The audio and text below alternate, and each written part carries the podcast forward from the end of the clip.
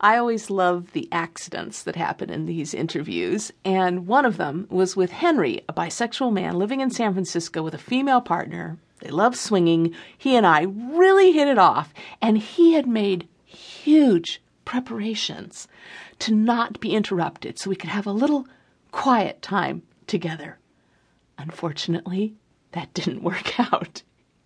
I mean, guys would do weird, weird things. I mean, they'd jump into... It wasn't like this was constant, but, I mean, dozens of inc- instances over several years that I saw this. You guys would, like, get naked and jump into another guy's rack and close the curtains on it. So another guy would hop in at, at night and he's like, oh, hey, you're waiting for your lover boy.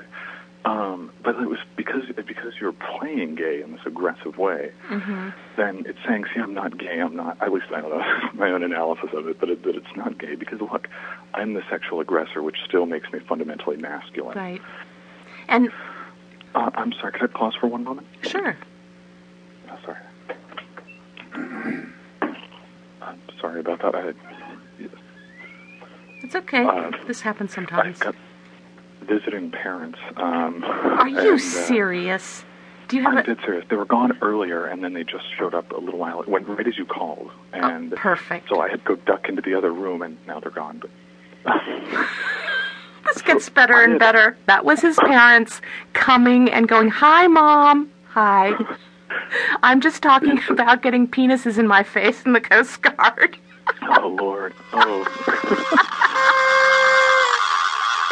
How do I love thee? Let me count the ways. I love thee to the depth and breadth and height of podcasts many. I love thy totally irreverent sense of humor and wit. I love the way you crackle when you laugh, which is quite frequent. I love the fact that you will have spent nearly three hundred thirty-three hours and one-third talking about, reading about, and expounding on the subject which is simple as sticking a stick in a hole.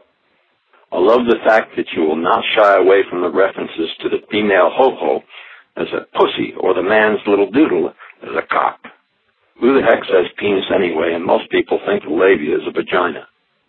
I love the fact that you go by the name of Susie instead of Sue, and that the name of the show is In Bed with Susie Bright. If only it were possible. I love the theme music you use, which slides all over the scale as if it were some lubricious substance preparing us, the listener, for the fun to come. I do love you, Susie, and how do I love thee? I love thee for the hours, three hundred thirty-three point three three, or twenty thousand minutes of joy and information you have given me and the millions of listeners all over the world. five hundred shows over eleven years. Incredible. Thanks a lot.